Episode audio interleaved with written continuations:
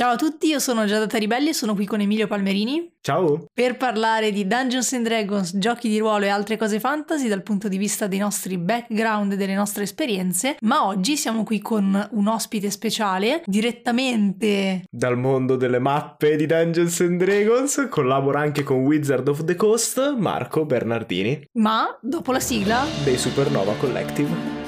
Mentre salite i gradini della torre che scricchiola e geme sotto il peso dell'oro accumulato in secoli, sapete già che dovrete affrontare un drago. Ma questa volta sono due. E hanno un microfono.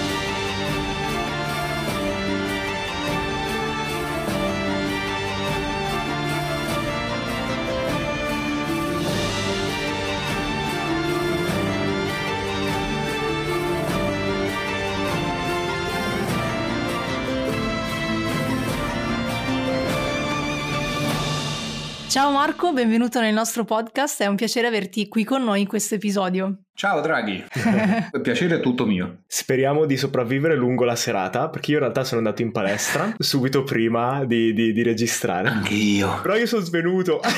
no, come sei svenuto? Ho, eh, ho fatto la pressa inclinata e ah. mi sono alzato troppo in fretta dopo, quindi ho avuto un attimo e diventa tutto ah. nero. E... No, però va eh, bene. Quello, quello se, non, se, non, respiri bene è tosta. Eh, sì, sì, sì, ho esagerato un pochino. Ma non siamo qui per parlare di palestra, di palestra anche, anche, se, se potremmo... quello dopo. Esatto, quello dopo i titoli di coda, ma in realtà per parlare di mappe e cartografia fantasy e non solo. E inizio io uh, chiedendoti una cosa. Ho dato un'occhiata al tuo ArtStation, Marco, e ho beccato una mappa del 2020, no, il tuo primo post, tra l'altro, mm-hmm. eh, la mappa del continente di Eteria, se si pronuncia così, e nella descrizione racconti che è stata un po' la mappa che ha fatto esplodere il tuo interesse per la car- cartografia e volevo sapere prima di cosa ti occupavi, prima di questa mappa. Allora, un po' di tutto. Uh, prima allora, io nasco come architetto e graphic designer, come formazione accademica, diciamo. E dopodiché sono passato nel campo prima dell'insegnamento e poi dopo sono approdato nel graphic design per dispositivi mobile e poi sono entrato nel mondo vero e proprio della grafica. Sia ho lavorato sia in area che una realtà abbastanza grossa nel campo del branding. E dopodiché abbiamo, sono cominciato a lavorare come art director, prima junior e poi senior all'interno di una, diciamo, di una ditta che si occupava principalmente di organizzazioni eventi. Okay. Quindi io gestivo un po' l'immagine coordinata dell'evento per realtà come Poste, Mercedes mm-hmm. e altri clienti del genere. Dopodiché Covid colpito e si è saputo insomma che la mia figura, come si dice nel gergo, non era più necessaria. Durante il Covid, appunto, ho deciso di di, dire ah, guarda c'ho un po' dei risparmi da parte posso permettere di provare di stare un attimo in pausa e vedere come va la cosa è andata bene eh, all'inizio mi ero messo a disegnare mappe per la community di, di D&D mm-hmm. okay. dato che comunque insomma è una cosa che mi piaceva a me è sempre piaciuto aiutare le altre persone quando, quando si può soprattutto la gente che è appena arrivata a D&D è fighissima come cosa no dai almeno una mappa già pronta gratis trovata mm. su online e ogni settimana ne facevo una su una 4 quindi per quello il nome è MA4PS mm-hmm. un nome che me ne sono accorto dopo obiettivamente è impronunciabile MA Forbes eh, però insomma ecco, è nato, è nato, così. Ok, wow, non, non, conoscevo esattamente come fossi approdato. Cos'è che hai trovato nelle mappe che ti ha appassionato così tanto da farne poi il tuo lavoro? Allora, a me le mappe in realtà hanno sempre appassionato da quando ero ragazzino, mi hanno regalato per la prima volta il Signore degli Anelli, quando mm-hmm. avevo 13 anni e da quando avevo questa sta mappa fighissima, no? Eh, cioè, me l'ero ritagliata, un sacrilegio ovviamente sul libro che adesso non rifarei mai più, però me l'ero ritagliata e l'avevo, l'avevo utilizzata per, eh, insieme a un amico mio per fare una sorta di gioco di ruolo prima che ah, conoscessi Dungeons and Dragons. Mm-hmm. Ci eravamo fatti una sorta di micro gioco di ruolo con un D6 con i nostri personaggi che erano dei campioni elfi della nostra invenzione che andavano su questo continente inventando le storie, eccetera, eccetera. E quindi da lì praticamente le mappe per me sono state sempre una passione. Insomma, quando io ho cominciato a giocare con la seconda edizione, quindi queste, queste mappe mm, bianche su un fondo blu, blu su fondo bianco per non farle fotocopiare, eh, perché il classico colore infotocopiabile al tempo, no? Mio padre è, di, ingegnere, disegnatore mm-hmm. tecnico. Okay. Quindi io sono cresciuto da quando ero ragazzino in mezzo a compassi, eh, oggetti da disegno rapidograph, inchiostri. Sì, è un disegno che sia anche funzionale sempre. Cioè, assolutamente, per me sì, per me non, quando c'è... Quando, cioè io pure da designer sono stato, stato, stato sempre contro l'estetica eh, al di là della funzione, per me la funzione è allacciata all'estetica. Okay. Una cosa non è design se è bella ma non è funzionale, cioè per me come, come, le mie mappe devono essere belle però funzionali, devono essere comprensibili. Penso che Emilio potrebbe tatuarsi questa cosa sulla schiena, conoscendolo. hai detto questa frase del design che deve essere bello e funzionale, me lo sono, si è proprio illuminato. Ma perché io nel mondo reale adesso faccio il programmatore, ho cambiato lavoro ah, durante eh. il covid e quindi cioè, la funzionalità è... Ah, è sacra, esattamente, però. è come una cosa, una user interface che è bellissima e tutto quanto, però poi dopo se stai mezz'ora per cercare di capire dove cliccare, esatto Esattamente. esatto. Quindi gli orpelli vanno bene, ma fino a quando insomma non pregiudicano la, la funzionalità de, de, della cosa che si va a utilizzare, idem le mappe. La mappa infatti eh, deve essere immediatamente comprensibile. E tra l'altro è, è, molto interessante che sia partita con Tolkien come, come passione, perché vabbè, di sicuro metteva tante mappe nei suoi libri e ci sono ancora e sono meravigliose, ma ho sentito recentemente che scriveva proprio una lettera, una specie di consiglio per un'altra autrice o comunque stava discutendo di scrittura e diceva inizia dalle mappe. Sì. Perché, perché io ho raccontato un viaggio e se, senza sapere le distanze, senza sapere come è effettivamente fatto il mondo, non, mi sarei perso dopo poco. Quindi anche lì c'era una forte funzionalità. Mm-hmm. Poi soprattutto, allora, a me piace mh, mm, anche la geologia, ovviamente non dal punto di vista accademico, quindi non mi posso definire geologo assolutamente, però insomma... Mh, la formazione reale, quindi eh, sia la tipologia delle, delle, rocce, delle vallate, come si formano, mm, le, le, tipologie varie del, so, delle valli alluvionali o dei laghi, eccetera, eccetera. Per me comunque insomma una veridicità al, possono aiutarla a darla, a, che poi per carità io non so di quella che dice ah no non puoi mettere assolutamente questa cosa qui perché obiettivamente se noi facciamo mappe fantasy ci sta che magari il fiume si divide, un lago c'ha più di due estuari. C'è un'isola solitaria in mezzo al nulla con un drago dentro. Ma sì, ma come cioè Mordor obiettivamente è un continente fondamentalmente rettangolare con le montagne e quello però insomma diciamo che è stato Melkor che ha tirato su sta specie in qualche modo durante le varie ere per fare una sorta di barriera naturale, chiamiamola così, insomma, quindi diciamo le giustificazioni ci stanno. Sì, sì, qualcosa, qualcosa si trova sempre. Eh sì, l'importante è la, secondo me la cosa più importante di tutte quante in ogni ambito è lasciare che l'altra gente si diverta. Eh, quando si, si fossilizza qualcuno sul ah no, non si può fare questo, ah no, non si può fare quell'altro. Diventa anche tutto più, più complicato. E su questo argomento, tra l'altro, più tardi ti chiederemo un approfondimento perché è una delle tematiche che abbiamo preparato, il fatto di fare mappe quanto fantasy quanto realistiche, ma prima di questo abbiamo un'altra domanda per conoscerti un po' meglio che è come sei arrivato poi da quello che hai raccontato a collaborare con Wizard of the Coast? Cioè, co- come, c'è stato quell'aggancio? Cosa è successo? Allora, allora, allora, allora. Alcune cose non le posso dire, dire okay. contrattualmente non le posso dire. Eh, però allora, prima grazie a Zoltar, mm-hmm. mio carissimo amico Zoltar, insomma conosciamo un po' tutti e tutte penso, mm-hmm. che mi consigliò del, la, mi, do, mi, diede il consiglio più grande, eh, più caro del mondo, ovvero fatti Twitter eh, e lavora lì sopra perché tanto in Italia non si mangia. E c'ha ragione, c'ha ragionissima, quindi la prima cosa che ho fatto è stato convertire il mio account Twitter uh, e cominciare a seguire tutti quanti i profili, eh, eccetera, eccetera, e spargere la voce delle mie mappe. Appunto, la uh-huh. mappa, quella di Eteria, su Twitter fece mille like in boh, nemmeno 12 ore. È un roba che adesso me lo sogno con Elon Musk che si è comprato Twitter e ha fatto diventare veramente uno dei... Mm. Si possono dire le parolacce? Sì, uno, sì. Che ha fatto diventare veramente un trogolo, per non dire merdaio, eh, immane, dove letteralmente se non paghi la tua visibilità è ridotta a zero. E niente, insomma, quella mappa eh, piacque tantissimo e attirò soprattutto Ed Greenwood, ce lo ricordiamo, autore de, mega autore, inventore dei Forgotten Realms e, e tutto. Mm-hmm e di suoi collaboratori come Teo Sabadia, che è conosciuto nel, nel campo come Alpha Stream, eh, oppure Anthony Joyce, Justice Harman, che al tempo era uno scrittore esterno per James Guild, ora è un uh, senior designer all'interno della Costa secondo me ragazzo talentosissimo è una delle persone più dolci che conosca più carucce che conosca infatti appena andrò a Renton me lo strizzo e, e, e me, me, lo comprimo ben bene Niente, da lì feci una mappa per uh, il Mr. Candlekeep Companion che divenne un best seller quasi immediatamente su Games Guild e dopo sempre con loro lavorai per uh, Darkhold, che era una rivisitazione del setting della seconda edizione, quindi la fortezza degli Zentarim, mm-hmm. con uh, le, due mappe, una della Sunset Vale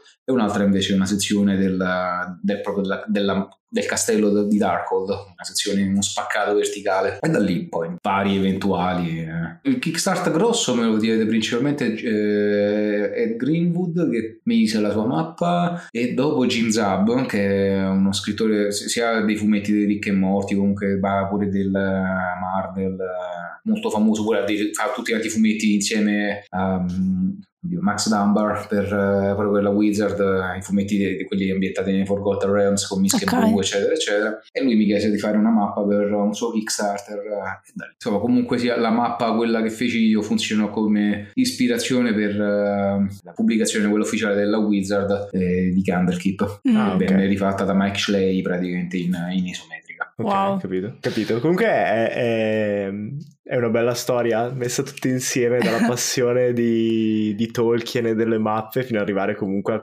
collaborare e contribuire con eh, uno dei principali giochi di ruolo, di ruolo immaginari nel fantasy mm. attualmente. Molto figo. Quello per me è stato, cioè se io andassi indietro 20, 23 anni fa, 24 anni quasi, e dicessi al mio io dei 14 anni che cominciò a giocare con la seconda edizione, guarda che prima o poi ti ritroverai le tue mappe su un manuale ufficiale Dungeons Dragons, obiettivamente ancora non ci credo.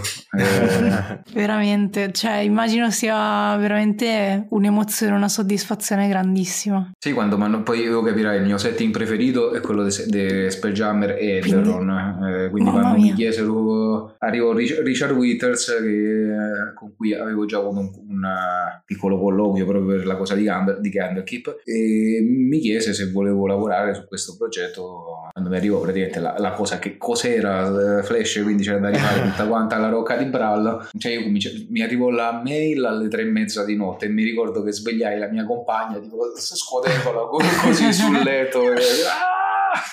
Sì, e poi cominci, quando realizzai un attimo che cosa mi veniva chiesto, dissi anche, oh mio Dio, per i prossimi tre mesi e mezzo non, non vivrò più.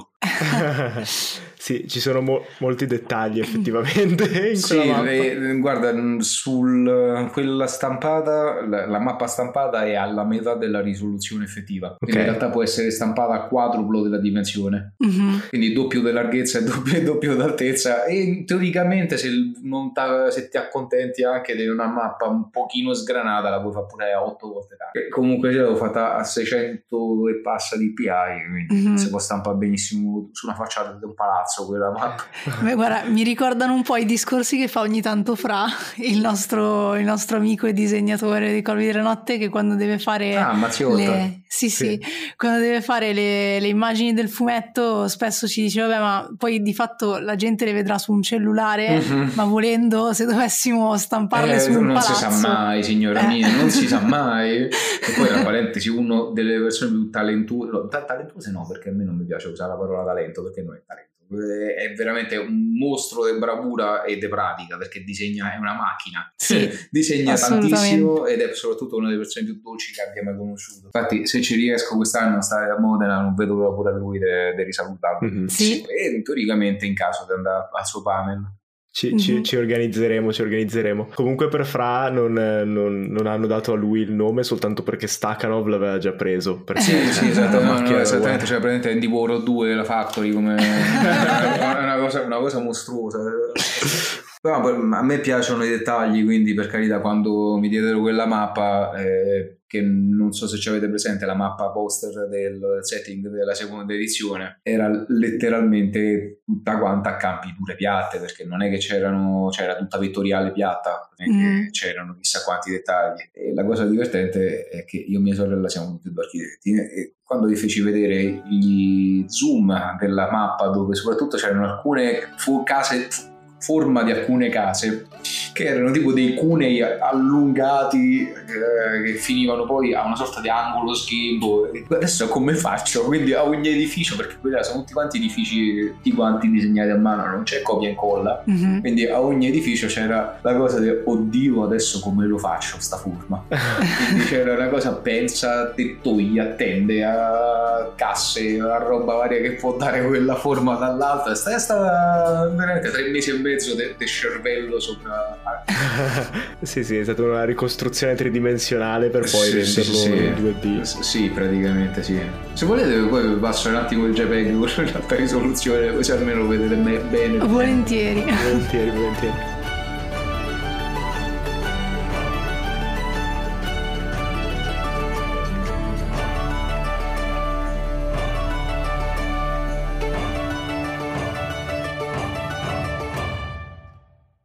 Il viaggio fino ad Aldebran non era stato semplice per una persona gracile e indebolita come lui. Per Ines, però, avrebbe sofferto questo e altro. Aveva vagato per le rovine alla ricerca della grande biblioteca e una volta trovata si era messo in cerca del libro di cui aveva bisogno, fermandosi solo per alimentarsi e dormire, il minimo indispensabile. La mattina del ventunesimo giorno, quando i suoi occhi si erano volti verso l'alba, una figura autorevole vestita di viola si era frapposta tra i suoi occhi e Sobi, entrambi splendenti d'arancione. Seguimi, Ragazzo, ti darò le risposte che meriti, gli aveva detto l'uomo, che stonava in quel cimitero di libri quanto una rosa nel deserto. Lo aveva seguito e insieme avevano varcato i cancelli di un'enorme città sotterranea, Aldebran. Era qui che gli antichi si erano trasferiti una volta abbandonata la superficie. L'uomo in viola lo aveva portato in una sala in cui undici persone sedute intorno a un tavolo sembravano attendere proprio lui. Aiutaci a riprendere il potere su Stibia e noi ti ridaremo tua sorella, non una copia o una versione non morta,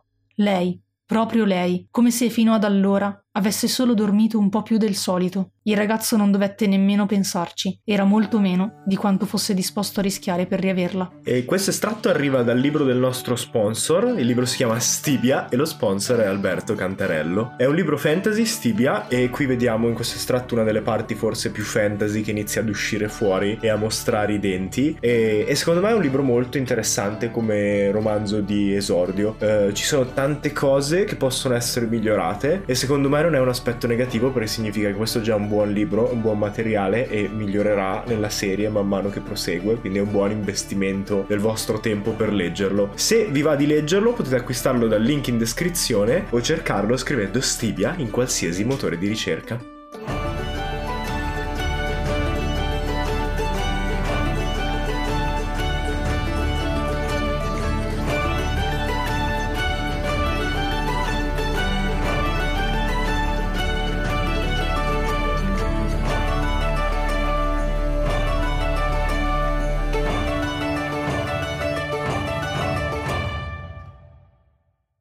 Ti invidio un sacco, tra l'altro, Marco, perché eh, io non ho, da, da, quando gioco a Dungeons and Dragons, io sono il tipico eterno master, cioè in un modo o nell'altro, ah, e, e, ci lamentiamo di essere stati costretti, ma la verità è che siamo maniaci del controllo. Però non ho mai sentito il bisogno di mostrare eh, immagini degli NPC o delle location che presentavo mm. come, come, panorami, mm. ma le mappe sì, eh, mappe di continenti, mappe di dove devo fare le battaglie, cioè quello mi piacerebbe tanto darli ai giocatori ma tutte le volte che ci provo finisce malissimo. Non riesco mai a concludere una mappa decentemente. Eh. Magari ne faccio un pezzettino e poi lo mollo lì. Quindi, visto che ti abbiamo come ospite, volevo as- approfittare un po' di questo segmento per eh, rubarti un po' di segreti sulla cartografia fantasy, entrare un po' nel dettaglio di, di come funziona e che trucchi usi per disegnarle. Mm. E abbiamo anche raccolto un po' di domande dal server Discord, anticipando che saresti stato l'ospite di, di questo episodio. Oh. Quindi, se poi faremo delle domande domande che, che ci hanno fatto degli ascoltatori li, li, citeremo. Assolutamente. E in realtà inizieremo con la domanda più generale possibile, quindi come pensi a una mappa su larga scala, quindi per un continente o per un intero mondo? Cioè da dove si parte? Okay. Da dove inizi? Quei famosi boh, due, tre mesi, cinque mesi di lavoro, come si fa? Mm-hmm. E questa è una di quelle domande dove dici sto chiedendo per un amico, no? Perché io parto sempre così e dico ok, devo inventare, io poi sono fissato col world building, quindi parto veramente dal mondo mm-hmm. e poi finisco mai. Allora, allora, se mi posso prendere la libertà, scindo questa domanda in altre due domande, cioè, o meglio due, due, risposte indirizzate, una a te e un'altra alla, alla persona che ha fatto questa domanda. Allora, a te direi il consiglio quello più spassionato che adopero pure quando scrivo questo. Io per qualsiasi cosa parto sempre dal piccolo perché um, se parti dal grosso, quindi se soprattutto all'inizio per cartografia eccetera eccetera parti magari da un continente o addirittura dico da un mondo, rischi di deluderti e di affrontare qualcosa di troppo grande. Cioè, è come iniziare a guidare una Ferrari o iniziare l'arrampicata andando sull'Everest, uguale. Mm-hmm. Quindi il mio consiglio è quello di cominciare dal piccolo. Io la mia prima mappa fu la mappa di una casa, eh, di, un, di, una casa. Poi dopo passai alla mappa di manicomio, in stile horror, quindi Arkham Horror, eccetera, eccetera. E poi dopo passai a una, mappa, una piccola mappa regionale, poi una mappa continentale, poi a mondo eccetera, eccetera. Però, eh, detto, secondo me la cosa quella importante è non strafare subito, ma idem la, la scrittura delle queste. Cioè, se uno vuole fare subito il mega setting alla Forgotten Realms cercando di imitare gente tipo, che ne so, Kit Baker, tra parentesi, una persona del, vulcanica, l'ho, l'ho, incontrato a Roma una volta, ci siamo andati a prendere una carbonara assieme. chi non lo conosce, Kit Baker è il creatore di Eberron, il mio altro setting preferito. Mm-hmm. Adesso un'altra cosa per cui ti invidio è la camera. eh, non, ancora non ci credo, io ho i manuali firmati da Kid Baker con la scheda personaggio della mia compagna, che tra parentesi anche lei giocatrice delle tutte quante le mie campagne che ho adesso in corso, eh, che si fece una volta finita la campagna che durò tre anni e mezzo, si fece firmare la scheda del barbaro di ventesimo livello da, da Kid Baker. Wow. Lui gli scrisse tipo, tutta la dedica sopra. Bellissimo. E niente, insomma, ecco, quindi per me la cosa quella importante è cominciare da piccolo. Per l'altra domanda invece come affronto una mappa, allora dipende da, dal cliente. Perché se ad esempio mi sono capitati sia clienti che mi hanno dato libertà stilistica e anche di creazione del mondo, cioè anche di world building. Se dal punto di vista di tariffario ovviamente c'è comunque un incremento perché se devo pensare comunque anche al world building c'è ovviamente più, più lavoro dietro. E per quanto riguarda invece la maggior parte dei clienti, fondamentalmente anche uno schizzo su un tovagliolo, anche un, eh, una disposizione generale delle, di cosa vado a disegnare, la danno quasi tutti quanti. Mm-hmm. Giusto una volta mi è capito un, una persona che mi dice: Guarda, questo ce ne sta questo, questo e questo, mettici in mezzo un po' di foresta, eccetera, eccetera, poi il resto fai. Okay. Oppure mi capito gente che mi chiede una cosa, dice: Però uh, vedi tu, questo è uno schizzo provvisorio, vedi tu, ad esempio, uh, c'è da metterci le mani sopra, quindi ad esempio gli dissi questa catena montuosa non può fare così, cioè non si può dividere in quattro parti contemporaneamente con i, i fiumi che le tagliano, i, i laghi che spariscono così nel mezzo senza nessun affluente, eccetera, eccetera. E quindi diciamo quello dal punto di vista geografico. E dal punto di vista decorativismo, uh, a me piacciono le cose estremamente orpellate, quindi sia quel, quello poi dipende ovviamente dalla, dal mood della mappa che va che mi viene chiesto, ad esempio la mappa di Spelljammer, per chi ha familiarità col setting, e in generale Spelljammer è molto influenzato da Liberty, quindi ci sono queste mm, strutture un po' fatte da elitre di libellule, mm. con queste architetture strane, molto slanciate. Sì, sì, sì, esattamente. E quindi ho detto, vabbè, perché non dargli un'atmosfera Liberty, quindi eh, vado a studiare la cornice, alcuni esempio di, di, gioielleria francese, di vetreria francese, oppure gli schizzi di Mucha, eh, per i, i schizzi preparatori di Mucha, alcune mappe altre sull'Art Deco o quella che sto facendo adesso mi hanno chiesto per uh, l'Harper Collins, è una mappa che andrà molto invece a imitare lo stile di Gustave Doré. Okay. io per fortuna ho uno stile che fondamentalmente è molto versatile Mm-hmm. Quindi posso andare sia sul dipinto sia sul tecnico, eccetera, mm. eccetera. Quello che sto facendo adesso quindi è tutta quanta in stile woodblock, quindi tutta quanta incisione con etching, tratteggi, lineette, lineette, lineette, lineette. lineette. Fighissimo, però. Dopo, dopo, se volete, passo un link. Mm-hmm.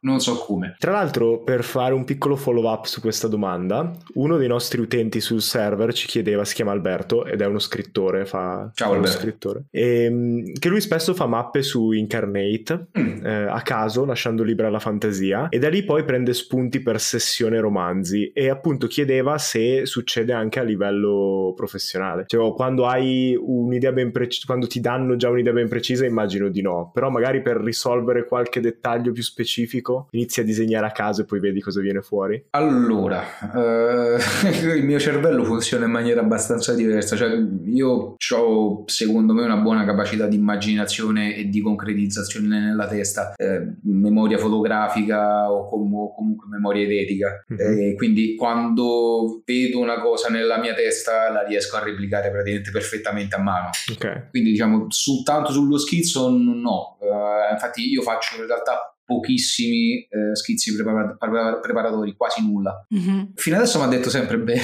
quindi diciamo che mm, sì, insomma, eh, eh, adesso pure la prossima mappa che eh, uscirà per la Wizard, eh, per un manuale che uscirà fine anno prossimo, eppure lì insomma mi era stata data completamente libertà stilistica, lì rimasi molto perplesso, tipo oh mio Dio adesso che cosa faccio? Buttai giù nella mia testa un po' di idee, poi dopo realizzai uno schizzo al volo e glielo passai. E quindi insomma mm, sì, sì e no, nel senso troppi schizzi per me, a me, quindi è una cosa completamente personale, mandano troppo in confusione perché viene il paradosso della scelta. Eh, quindi preferisco scremare, esatto, preferisco scremare in testa le idee valide o meno e poi dopo focalizzarmi su al massimo due o tre. Io ho lavorato pure nel mondo del cinema eppure quella è una cosa che ti insegnano perché se tu dai, um, io facevo prop design, quindi okay. tutto ciò che ad esempio libro di scena, cioè, cioè se dai al, al, o alla regista troppe scelte rischi che ti venga rimandato tutto il pacchetto indietro e manco visto. Mm. Mentre invece la cosa quella importante è in caso ne dai 3-4 che sai che vengono scartate se le vuoi proprio dare, però ne dai due forti. Sì, sì, cioè devi proprio creare un design della scelta per quello a cui lo mandi in modo tale sì, che non... Sì sì, non sia esattamente, esattamente. Non un overloading di informazioni. Esattamente, quindi insomma secondo me come cosa è non, schizz- non andare troppo a concettuale, a vagare in giro, prendi la cosa forte e va su. Ok, e già da scusa, io ho un'altra domanda, poi andiamo avanti, vai, poi vai. ti lascio la mia domanda dopo, ma...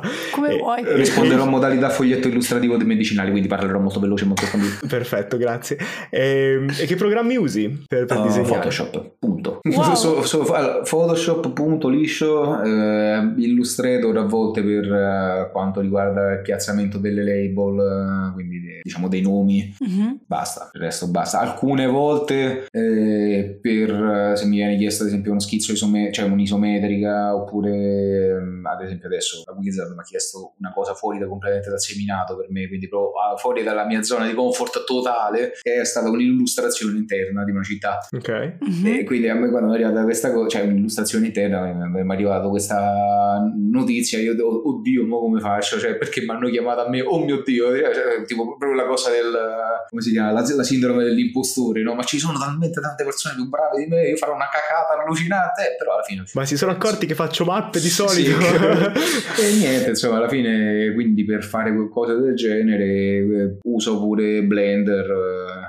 okay. block 3D per, la, okay, per, darmi quella prospettiva. volumi. Allora, un'altra domanda da un altro utente del server che si chiama Batman. Ciao Batman.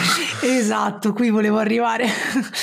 ok, eh, no, eh, si ricollega al discorso che facevamo prima quando, quando ti stavi ancora presentando, perché chiede eh, come crei l'equilibrio tra realismo e fantasia nella tua cartografia e quanto c'è da sacrificare tra fantasia e realtà per avere una mappa mm. coerente con il mondo di gioco. Mm, bella domanda, molto bella. Allora, questa secondo me è una bellissima domanda perché posso rispondere con uh, una cosa che imparai quando feci la tesi magistrale sul mhm. wayfinding, mm-hmm. cioè praticamente che non esiste informazione, cioè non esiste il design di informazione se non può veicolare correttamente un'informazione. Soldoni che cosa vuol dire? Se vai su un cartello segnaletico e non capisci quello che ti sta indicando o i simboli che sta indicando, è inutile, è completamente inutile ho incontrato tante mappe obiettivamente tra libri, giochi di ruolo, eccetera, eccetera, che non veicolavano oppure erano troppo, troppo complesse. Per esempio da master, io sono sempre stato contro alle persone che istigavano la sassaiola all'inizio della quinta edizione quando le mappe vennero praticamente, soprattutto quelle concettuali, vennero affidate a Dyson Logos. Dyson Logos è il cartografo, possiamo ricordare per, uh, per Descent into Avernus, quello che fa tutte le mappe interne ed è quello famoso diciamo per fare mappe molto spartane, molto old school come feeling, quindi che hanno quella sorta di tratteggio, quei pochissimi dettagli dettagli dal punto di vista del mobilio interno, cioè tutto quanto molto grezzo però sono estremamente utili perché riesci a capire subito, cioè i master o le master riescono a capire subito uh, cosa c'è, dove va quella stanza, cosa c'è, che cos'è una scala, una porta mhm. segreta, un, un, l'elevazione, perché lui obiettivamente da disegnatore tecnico, da, da, da background di disegnatore tecnico si vede che comunque ha una capacità di veicolare l'informazione in modo corretto. Okay. E, idem, io quando disegno una mappa tendo sempre a sacrificare comunque sia l'orpello per la chiarezza. Io l'orpello lo riservo magari per le decorazioni esterne, pure per uh, roba tipo il, la rosa dei venti, la, eccetera, eccetera. Però quello che vado a disegnare è sempre ben delineato, è sempre netto e, dista- e, e comunque eh, con un focus de- rispetto all'informazione che deve presentare. Okay. Mm-hmm. Perché se io sono master e a me serve una rapida occhiata, non è che posso dire ai giocatori ah no aspettate 5 minuti che devo capire qua che c'è sta. Oppure mi sono capitate pure delle mappe che obiettivamente comunicavano l'idea sbagliata che poi dopo quando vai a correggere leggerla all'interno del gioco, che poi per carità con i gruppi che ho io alla fine dite oh raga scusate, però insomma se uno fa magari una, una giocata con un mood particolare rompe parecchio l'atmosfera del gioco. Certo. E per me questa è pure una cosa importante perché comunque io da Dungeon Master, cioè secondo me è una cosa che aumenta l'efficacia delle mie mappe perché da Dungeon Master so come ragiona un Dungeon Master o, una Dungeon Master quando vede un, eh, una mappa o, o, cosa gli serve da una mappa. E, e poi in generale anche comunque l'idea un po' mi sembra della quinta edizione, quella di aver inizialmente diminuito le cose che sono possibili fare, diminuito le, le, le scelte, le decisioni dei giocatori per avere una migliore funzionalità, rendere più facile entrare nel sì, gioco. Sì, rispetto alla 3.5 assolutamente. Eh, e io sono stracontento di questa cosa, eh, perché comunque io cominciai a giocare alla seconda edizione che obiettivamente era molto simile alla quinta edizione da questo punto di vista. Poi la, arrivo alla, 3, alla terza edizione, la 3.5, che a me per carità piacquero tantissimo perché obiettivamente era potevi fare qualunque cosa con il personaggio, avevi una marea, però anche troppo. Cioè veramente alla fine solo per Eberron c'erano 36 volumi. Mi ricordo, io ho iniziato a leggere... Io ce, l'ho, io ce l'ho tutti quanti, 36 volumi, capito? Va bene, però quando eh, io un tempo cercai di convincere la mia compagna attuale a giocare a Dungeons and Dragons per fare la scheda del personaggio ci misi cioè, sei ore, sette ore, una cosa allucinante e solamente per spiegare le regole era meglio veramente brucia, brucia la scheda, fai prima. sì, ci voleva un alto investimento iniziale. Sì, per... assolutamente sì. Invece adesso, con, per esempio, con la ludoteca locale abbiamo messo in piedi un, un, giro di one shot dove praticamente una volta al mese ci si prenota al posto, ci si la, lascia una sorta di feedback, no, scusami, una sorta di piccola intervista su se si è mai, si è mai, sta, si è mai giocato a quel gioco, quanto si è giocato, eccetera, eccetera. E, eh, e si gioca. E io l'altra volta avevo al tavolo tre persone che non avevano mai giocato a D&D, eh, tre ore eh, facciamo la one shot con i personaggi già fatti, però obiettivamente pure adesso con, di poi, con funzionalità tipo D&D Beyond eccetera eccetera fai una scheda sì, nel di 15 minuti, 20 minuti nemmeno. Sì, sì, sì, Infatti quando sarà tradotto in italiano anche sarà stupendo come strumento. Sì, per, no, per fare entrare in assolutamente. Io, io, non ci posso più fare a meno perché è veramente comodissimo, cioè è veramente comodissimo. Sì, sì, c'è un po' una guerra in corso tra noi due perché io tiro anche i dadi su D&D Beyond, per così mi fa anche la matematica e ho quel No, i dadi no, i dadi oh, vanno tirati grazie. a mano. grazie Marco, grazie.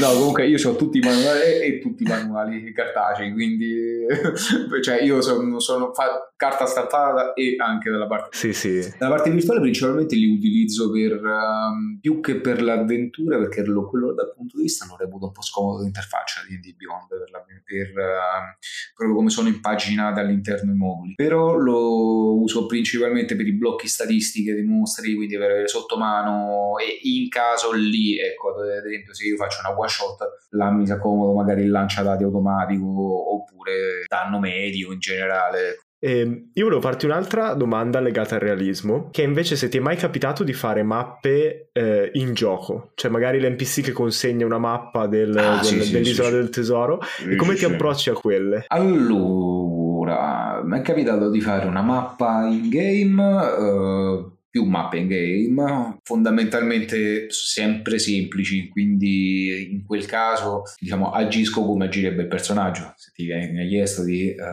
disegnare una mappa, non sono io cartografo che ti sto disegnando la mappa perché non voglio dire vabbè ok, guarda ci vediamo tra eh, un mese e mezzo e ti do la mappa.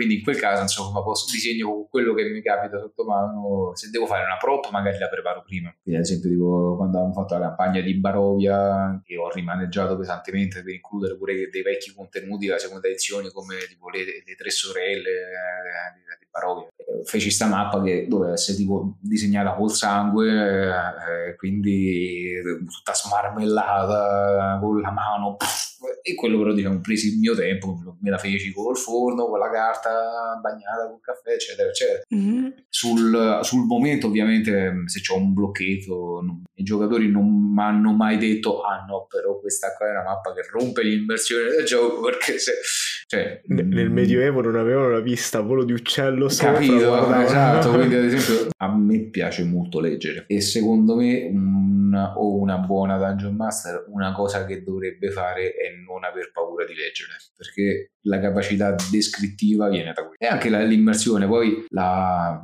pronuncia io ad esempio tendo molto ad allungare tipo uh, mm, eh, ah, è un mio vizio. Però fondamentalmente quando poi uno sta in gioco se comunque riesci a cattivare, a cattivare le persone che ti stanno sentendo se riesci a farle immergere in un'atmosfera magari anche con gestualità eccetera eccetera poi dopo se descrivi bene qualcosa non c'è tanto bisogno di una mappa. Oppure semplicemente insomma anche in quel caso la capacità di, di veicolare efficacemente economicamente le informazioni non eh, perché ecco per me è una cosa quella uno dei principi fondamentali è non pensare mai che le persone siano all'interno della tua testa. Non dare mai per scontato ciò che è chiaro per te ciò che è logico per te non anche la cosa più stupida anche la cosa più eh, l'indovinello più, più scemo del mondo per, per persona per te magari potrebbe essere una cosa stupidissima perché magari l'hai vista da ragazzino e dici ah, beh, capirai capace che non conosci quello oppure, Sì, cioè, oppure lo crei vicino alle tue corde, quindi per il tuo cervello Sì, funziona benissimo. Sì, assolutamente, però magari anche la cosa più basica, quindi anche una mappa che magari dici, ah beh, è chiaro che è così, davvero è chiaro. Beh, è chiaro per chi? È chiaro per te o è chiaro per chi lo legge? Quindi la cosa deve essere sempre chiaro. Io infatti tant'è vero che ho la mia compagna, che è la mia playtester barra tester di beta tester di qualsiasi cosa che gli dico, ma si capisce questo? Secondo te si capisce questo? E a volte ovviamente mi arrivano dei feedback eh, negativi e lì si riprocia il, il lavoro. Tra l'altro c'entra più con il discorso che stavamo facendo un attimo fa, ma stavo controllando sul cellulare mentre mi rispondevi, perché ho visto questa bellissima mappa recentemente, ma non ho tro- mi sono segnato il link ma non lo trovo. Mhm. Ehm, è proprio un... non so se è un gioco di ruolo o se è un gioco fatto per aiutare con il world building. Aveva questo concetto di una mappa molto in stile Londra 1800, eh, Ok. con le strade tracciate, no? E poi chiedeva ai giocatori di scrivere, di cancellare un pezzettino della mappa Mhm. e scriverci sopra qualche elemento caratteristico, sempre in stile gotico vittoriano e quindi magari era qui ci sono i cani randagi, qui attenti al portafoglio, qui e quindi era un insieme molto interessante di, carino. di storytelling perché non è, ed è una cosa che tento anche di applicare sempre nel mio approccio, di dare sempre nomi realistici ai posti, no? Se, se è un villaggio vicino a una miniera eh, lo chiamo Ruse Nero perché l'acqua che passa Mhm, per la miniera sì, di sì. carbone è diventata nera e così hanno iniziato a chiamare il villaggio e quello applicato alle mappe faceva un effetto veramente figo molto Jack lo squartatore come vibe Mhm. però era facilmente individuabile dava subito le informazioni e ti faceva voglia di dire ok devo andare dal punto A al punto B c'è in mezzo questa zona dove ci sono i cani randagi inizio già a pensare a un modo per evitarli oppure ci giro attorno se non voglio affrontarli adesso e così via No, no, quello assolutamente. Eh, no, molto interessante. Pure, insomma, il world building condiviso io lo do proprio tantissimo per quando inserisco NPC, magari non di fondamentale importanza per la campagna, e tendo a farli descrivere a ai giocatori o alle giocatrici e anche da fargli dare il nome certe volte. Lo sanno eh, giocatori e giocatrici che non, per non chiamarlo non so, tipo Pippo Franco il, se dici il re Mhm. Pippo Franco cioè no no. Però è bello anche perché in quel caso appunto diventa una cosa che si sentono molto più loro. Quindi dare agency proprio dare capacità di agire di intervenire sul mondo alle persone che stanno al tavolo secondo me ecco quella è la Mm. cosa importante idem Sì. proprio anche nella mappa quando riesci a capire pure chi sta al tavolo come ragiona secondo me lì in quel caso allora diventi un master o una master migliore Guarda, a me una cosa che fece tantissimo fu, che io feci pure ingegneria informatica come, mm, come università prima di passare all'architettura, un test che ci fecero fare era spiegare la moltiplicazione a un alieno se- che non s- non ha la minima concezione del numero. Urca. E Mamma quindi tu dici, oh, eh, vabbè, basta che fai uno... eh, no, no, aspetta, no, non lo puoi fare, eh. Ed è super divertente perché sfora anche nel mio background invece Eccolo. che non è un'informatica ma è in filosofia. e Ah, anche, ecco. lì, anche lì ci sono delle cose tipo come spieghi il funzionamento di un martello senza fare di una... come si dice reference, un- un'indicazione diretta al suo funzionamento. Mm-mm. Cioè, cos'è un martello senza indicare il funzionamento? Anche quelli sono tutti esperimenti mentali interessanti su come comunicare cosa, come... Ah sì sì sì, Eh, beh, ho detto io mi sono lavorato nel wayfind, principalmente, principalmente wayfinding, quindi è tutto ciò che concerne il veicolare l'informazione per far trovare qualcosa a qualcuno. Se, se non sai spiegare eh, anche con dei semplicissimi pittogrammi, c'è un eh, manuale tedesco bellissimo che non nemmeno come fece ad arrivare nelle mie mani, eh, che praticamente spiegava la genesi del pittogramma esplicativo, cioè praticamente il, pittogramma non, desc- non descrittivo a fine se stesso, ma quello là che deve veicolare un'informazione nel far fare qualcosa a qualcuno. Ok. E, e obiettivamente ci stavano alcune cose divertentissime, cioè tipo come fai a capire che eh, una strada ha doppio senso di marcia se da una parte e dall'altra devono vedere la stessa direzione, cioè è molto divertente in realtà perché veramente non dai mai per scontato eh, quello che sta nella tua testa. Mm. E secondo me quello è il trucco, guarda, secondo me quello là è uno dei più grossi trucchi per eh, lavorare al meglio con le persone che stanno a tavola. È molto interessante anche perché ci sono, cioè, è, è fantastico perché in qualsiasi attività umana comunque ci sono dei pattern che emergono costantemente, perché è un problema anche enorme in informatica, come far comunicare dei sistemi senza che, che abbiano gli stessi messaggi, che abbiano la stessa forma di comunicazione e anche in filosofia. Ma lascio la palla a Giada per la prossima domanda, che sennò eh, alla fine. No, allora Marco, prima ci, ci dicevi che comunque l'approccio che hai rispetto a una mappa, a un lavoro, eh, dipende in realtà dal cliente, perché quindi ci sono clienti che ti lasciano più, Mhm. più margine e clienti che invece ti danno più, più informazioni rispetto alla commissione che devi fare. Quindi volevamo sapere nel momento in cui hai effettivamente un lavoro dove è tutto diciamo stabilito dal cliente, la mappa fondamentalmente ce l'ha già in mente, Mhm. quali sono le cose principali che deve dirti per far sì che tu riesca a disegnarla? Allora, bella domanda. Sempre perché non si sa mai, magari do- Sì, nel caso in cui dovessimo. amico, assolutamente. No, no, no, be- bellissima domanda. Allora, secondo me innanzitutto c'è la cosa del troppe informazioni sono peggio di troppo poche informazioni. Mhm. Perché quando ad esempio a me arriva il wall of text di tipo 65 pagine, oh mio dio, esempio, eh, che que- quella mappa perché cos'è? Una mappa per, non so, una baita. E tu stai là, dico, "Oh, io che ci faccio con 65 pagine che spiega magari anche la cucina dell'uomo, ma io che ci devo fare? Cosa è successo a quella Quindi- baita? per- No, no, dai. allora, eh, cioè, ad esempio, io adesso sto a fare una mappa per il libro dell'Harper Collins e ovviamente ho letto il libro perché comunque pure per le, le- a parte è stato bellissimo, però pure vedere ad esempio le decorazioni bordo, ci ho messo tutte quante le scene del libro, oppure degli allaci, easter egg, eccetera, eccetera. Però insomma, ecco, per quanto concerne il uh, come funziona eh, il uh, principalmente il mood. Allora innanzitutto quello che mi serve è il mood. Eh, che mood avrà la mappa? Mm, sarà un dark fantasy? Sarà un fantasy classico? Sarà un qualcosa in stile texana la western? Uh, per esempio Kid Baker secondo me è il maestro del veicolare bene le informazioni. Perché lui dà una mappa molto semplice e poi dopo non è che dà il wall of text alla- a, a me perché io ormai sono diventato, vabbè, questa è diciamo, no- notizia in anteprima, sono diventato il suo cartografo di fiducia, quindi tutte Ah. quante le pubblicazioni della, Ki- di KBE, che, che adesso si chiamerà Together Studios, che sarà lei, eh, lui e Jenny Ellis, la moglie, eh, verranno fatte da me tutte le future mappe. E secondo, cioè, lui è il mio cliente preferito perché non dà troppe informazioni, le dà quando viene richiesto.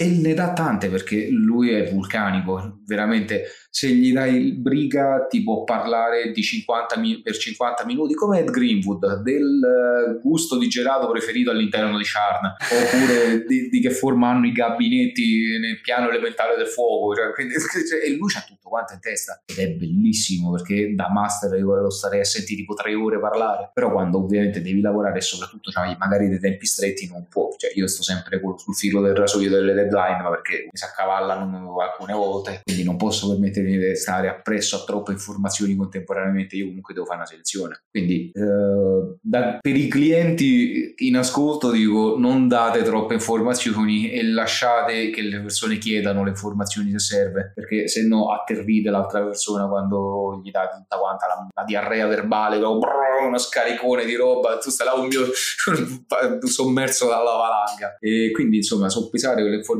con cura e per me, per me la cosa più importante è quella del mood eh, del- della tipologia di mappa. Quindi se è continentale quanto dettaglio ci deve essere che tipologia di marker quindi i, i, diciamo, i punti segnaletici devono importanti devono essere miniature, devono essere puntini e basta sulla mappa, deve essere una mappa tecnica, quindi insomma spiegare quello se è una mappa decorativa o una mappa funzionale e poi definire a grandi linee diciamo il- i sottomood delle varie zone, quindi ad esempio questa zona è più arida, questa zona Ok. Mm. Io, se può servire, vi leggo ad esempio un, uh, un brief, il brief Oh, che mi arrivò, l'art order che mi arrivò di, per Kit Becker. Ad esempio, c'era uh, una zona che mi, eh, una zona che era divisa in, erano cinque, cinque zone principalmente. Ad esempio, erano divise ogni zona in general environments, quindi praticamente ehm, atmosfera generale dell'ambiente influenze plana- planari, eh, location chiave e eh, note particolari per eh, le- la,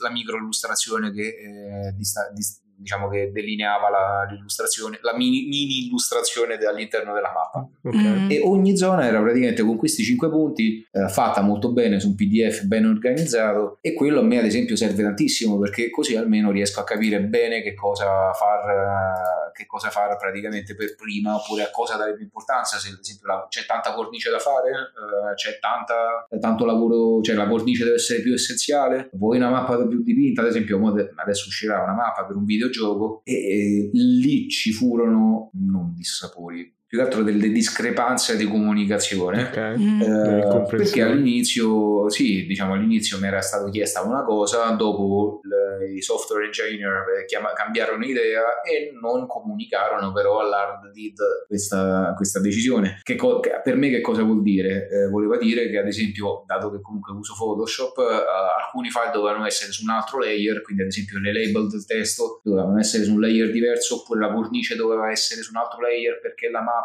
dato che questa era una mappa per un gioco in, in, in realtà virtuale, Ok. la cornice doveva essere fissa mentre la mappa doveva tipo essere in float dietro quindi un altro- layer galleggiante in profondità però per esempio a me questa cosa equivale eh, cioè equivale a dover lavorare una settimana e mezzo in più Ok. sono tutte quante cose insomma più si è chiari all'inizio e soprattutto dal punto di vista tecnico io lavoro in maniera pixel perfect quindi eh, pixel per pixel quasi in alcune zone per far capire bene e se ad esempio a me cambiano la, la risoluzione de- del, del documento oppure la dimensione del documento io non posso fare stretch non posso strecciare il documento perché vuol dire che il documento a me si rovina. Quindi insomma dal punto di vista tecnico questo è essere chiari. Dal punto di vista invece di setting è quello là di essere sintetici quindi chiari da una parte, precisi da una parte, e, eh, se può aiutare um, chi si vuole acc- accingere al mestiere di cartografo, soprattutto se fa eh, mappe come le faccio io, quindi con line art e colore, eh, assicuratevi sempre che il cliente, prima di mettervi a colorare, la line art la blocchi. Cioè, Ok. Per me c'è la, la clausola contrattuale all'interno delle mie mappe che se devo rimettere mano sulla line art dopo che ho colorato,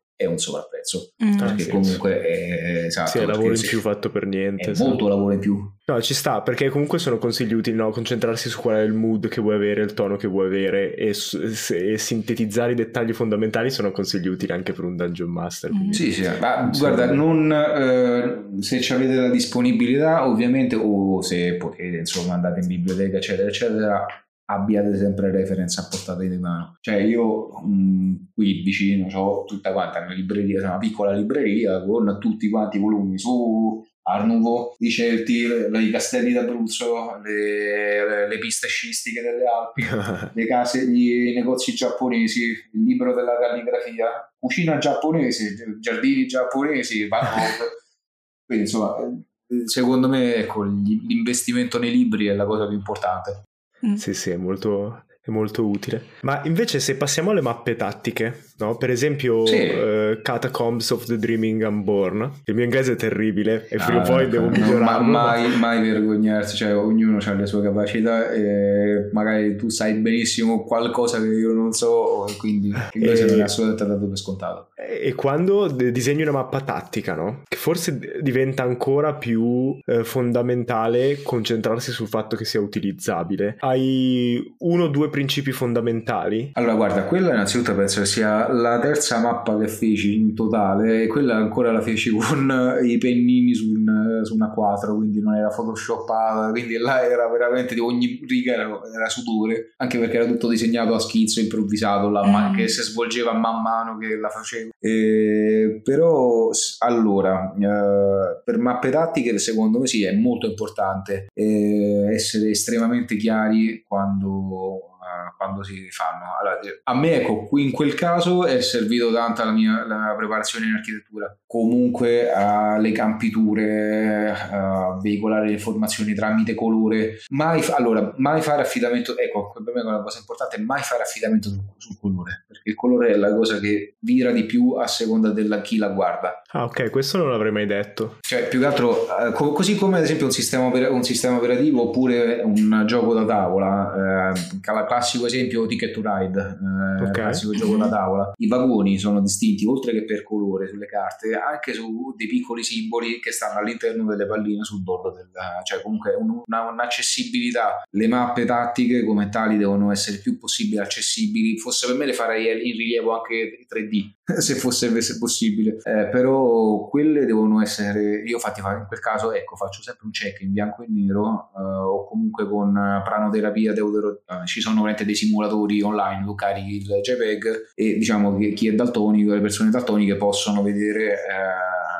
che se tante volte io ad esempio faccio una campitura che dice ah beh per me è chiara questa cosa, questa è acqua e poi dopo un'altra persona magari non vede differenza tra quello oppure il prato che gli sta vicino quindi io lavoro molto sul tratto e in quello posso dire che secondo me il più, più grande riferimento ecco appunto oltre a Dyson Logos è anche in questo caso Mike Schley. Mike Schley è un famosissimo cartografo wizard e secondo me le mappe come fa, le fa lui sono un'ottima, un'ottima, un'ottima via di mezzo tra chiarezza e decorazione. Tra l'altro le mappe tattiche di eh, Dragonlance dell'ultimo manuale uscito sono mo- molto interessanti. Ce ne sono, ho visto che ce ne sono, non l'ho ancora letto bene bene. Eh, bene quelle sono, tutto. alcune sono di Francesca Berald anche oltre a Max Schley E, e sono le mappe tattiche sono molto molto belle, ce ne sono tante per tutti i co- combattimenti e tutte le trovo molto, molto interessanti. Sì, sì, sì, sì. Ho detto quella è stata poi una buona combinazione perché hanno chiamato sia Francesca Berard, che tra parentesi altra cartografa italiana, è mia amica ed è è stata praticamente la mia musa per iniziare insieme a David Rue che è la cartografa quella diciamo di Critical Role quella famosa de- lanciata da Matt Mercer. Mm. e Francesca è un tesoro fantastico cioè una, una delle persone più carucce che conosca e tra parentesi se la saluto se, la- se sente casomai questa trasmissione la saluto tantissimo. Eh, e sì, è un'altra cartografa che pure lei lavora come un treno, cioè veramente non, c'ha una produzione mostruosa e lei dipinge tutto quanto in, in tradizionale, matita, pennini e acquarello. Mamma mia. Mm. Allora, noi facciamo una domanda finale standard per tutti gli ospiti del, del podcast e è molto semplice ed è se dovessi iniziare una campagna di Dungeons and Dragons in questo momento, Mm, che classe sceglieresti e perché? assolutamente chierico della forgia nano. Ok, idea super precisa. Ah, assolutamente sì, assolutamente sì. Perché? Perché in realtà è il personaggio che mi sto tenendo in serbo da, con la miniatura, compresa la miniatura dipinta e, e interfatta in 3D su HeroForge Mm. e, e dipinta. Già ce l'ho pronta e sto aspettando letteralmente la possibilità di giocarla che non arriva Giustamente, mai. perché da- da Che non master- arriva mai, però un giorno arriverà. Ed è la cosa divertente che in realtà il, il mio personaggio è morto, però adesso sta meglio. Il background è che è morto, però si è risvegliato da- da- dalla morte per la chiamata del esatto. Quindi in realtà funziona una sorta di non morto costrutto. Mm, Bellissimo, figo. molto figo. Però, però adesso sta meglio. Io di solito gioco artefici, quindi ti capisco Ah, molto bene sul... Guarda, c'era il- la campagna di Eberron, quella di tre anni e mezzo, che è andata. da- che tra parentesi era cominciata proprio come una, una one shot. eh, Nel frattempo che un'altra campagna stava in pausa, aspettando un giocatore che però è scomparso, quindi non è più ritornato. e Quindi quell'altra campagna purtroppo si è disgregata. E questa one shot eh, abbiamo avuto il nostro artefice che è passato da livello 1 al livello 20 ed è finito ad avere un Holy Avenger in mano. Quindi questo Warforged artefice con, con l'Holy Avenger in mano. Eh, bello, bello forte. Eh sì, No, io anche perché cioè, col talento quello là del ventesimo livello che praticamente puoi, attuna- puoi, puoi sintonizzare qualsiasi oggetto indipendentemente dal, dai requisiti di Esatto. classe. Sì, sì, no, è una classe molto versatile, tra l'altro, a me piace molto. Mhm. E, e prima o poi volevo provare anche un chierico della Forge, infatti l'ho lasciato Mhm. lì, ma purtroppo faccio il master quindi... Eh, ma infatti dicevo quello che dice Marco, eh, ho lì il mio personaggio in serbo, mi sa molto da, da discorsi dei master che dicono, Sì. vabbè, io me li sono preparati i personaggi, poi chissà quando li giocherò. Sì, poi tutti non giocano 20 campagne come Eh. te, Giada, quindi nel senso... Io, io adesso ho Barovia, eh, poi The Wild Beyond the Witchlight, un'altra eh, campagna di, creazione. Eh, vedi? Però tutte da master? Sì, Ah, sei un matto. Sì, sì, sì. Eh, più- una delle quelle più divertenti secondo me che come setting è stata quella di Exide che praticamente non so se avete mai visto di Colaus No, no, lo, consiglio, lo straconsiglio su Disney Plus Eh, quindi diciamo un eh, scuola, ma- scuola magica eh, Mhm. però inclusiva Ok. Quindi insomma diciamo da- Guarda, da- su questo podcast Grazie. sei su, su questo argomento sfondi una porta aperta, sappilo. Ah, Perché di- di- di- dividere le persone con un cappello parlante in cui un quarto degli allievi viene messo nella classe dei cattivi nei sotterranei faceva un po' venire il sospetto che, Sì, che ci fossero ma- dei problemi.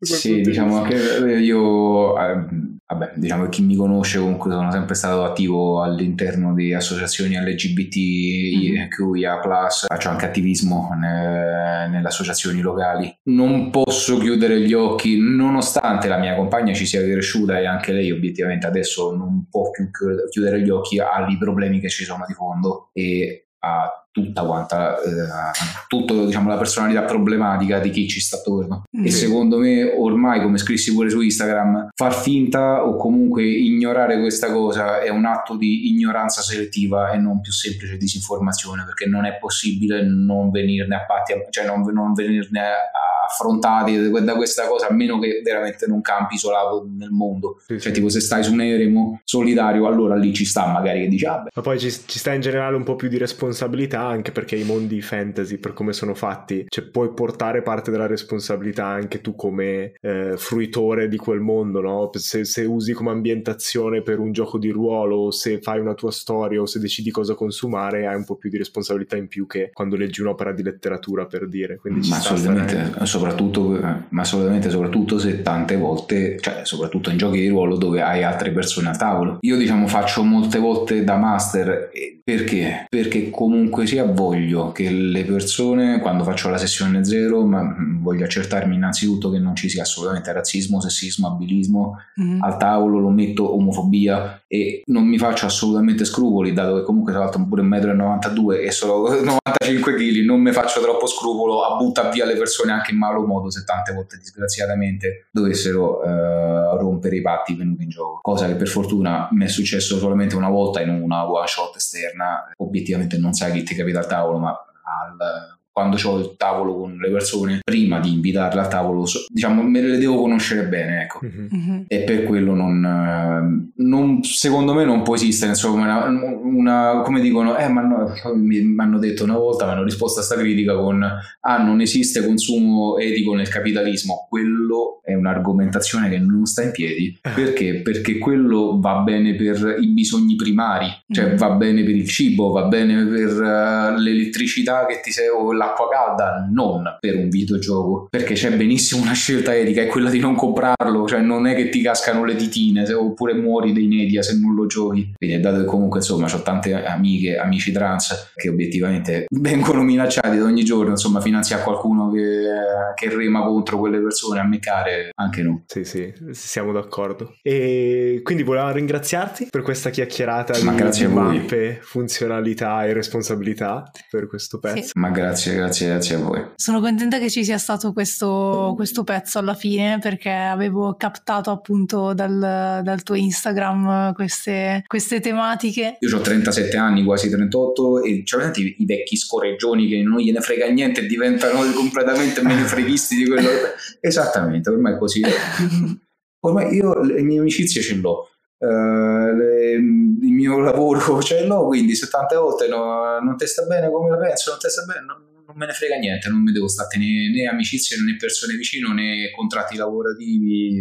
Così come io l'ho rifiutato tantissimi lavori, eh, perché ad esempio uno, un tizio, mm, un ragazzo bianco americano, famoso streamer, eh, voleva fare la campagna in stile arabeggiante. Ora, io ho... Ehm, antiche discendenze eh, eh, del, dell'Egitto e non mi sognerei mai comunque sia di scrivere qualcosa che non conosco bene o di cui non faccio parte io de, de, de, come prima cultura. Ci vuole tatto e ricerca. Se, se... Sì, quando a me mi hanno chiesto di fare una mappa eh, per un setting in stile 1000 euro, no, ti hai fatto no Ciccio guarda proprio non è il caso, ma ti pago bene, non fa niente. Se posso allungare un attimo un po' il brodo, mm-hmm. c'è un Kickstarter fantastico di un gioco da tavola, Diceless, con carte in stile da Rocky, che si chiama All the Witches, eh, prende tutte le streghe, su Twitter. Un, un Kickstarter praticamente che vuole andare proprio contro appunto a questo fenomeno Hogwarts Legacy facendo un- un'accademia magica completamente inclusiva quindi ci sono personaggi trans personaggi disabili all'interno del eh, gioco. E eh, a me mi hanno detto guarda a me piacerebbe tantissimo a noi piacerebbe tantissimo una, una delle due mappe cioè però dobbiamo vedere lo, gli stretch goal del Kickstarter perché quando gli ho comunicato le mie rate cioè le mie tariffe insomma per eh, una mappa full page loro mi hanno detto no guarda magari adesso insomma non stiamo proprio bene col Kickstarter vediamo adesso come andrà ho fatto guarda quanto ci riusci- riuscite a racimolare non fa niente ve la faccio comunque perché a me non me ne frega niente se eh, a me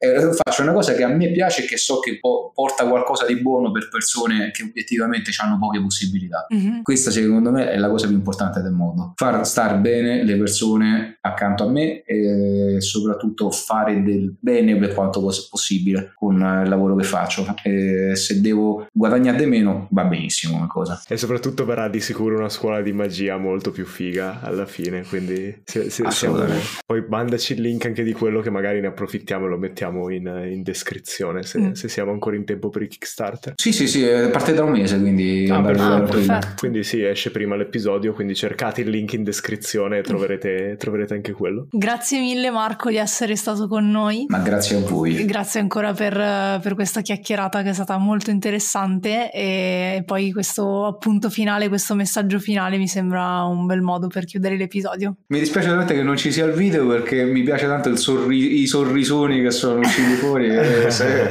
li replichiamo con gli smile eh, Esatto. dell'HTML, vai. nella descrizione. E con Esatto. questo chiudo perché in realtà il nostro problema è che non sappiamo mai fare le chiusure al podcast. No, vabbè, voi ricordatevi di seguirci anche su Storie di Vapore che esce ogni giovedì. Sì. quindi sul, sul nuovo canale Podcast Actual Play Storie di Vapore e invece ci sentiamo lunedì con il prossimo episodio perché lunedì non è mai stato così avventuroso. bravo. E Emilio non Che- dirà mai questa parte perché si vergogna, ma Io, io mi imbarazzo più facilmente.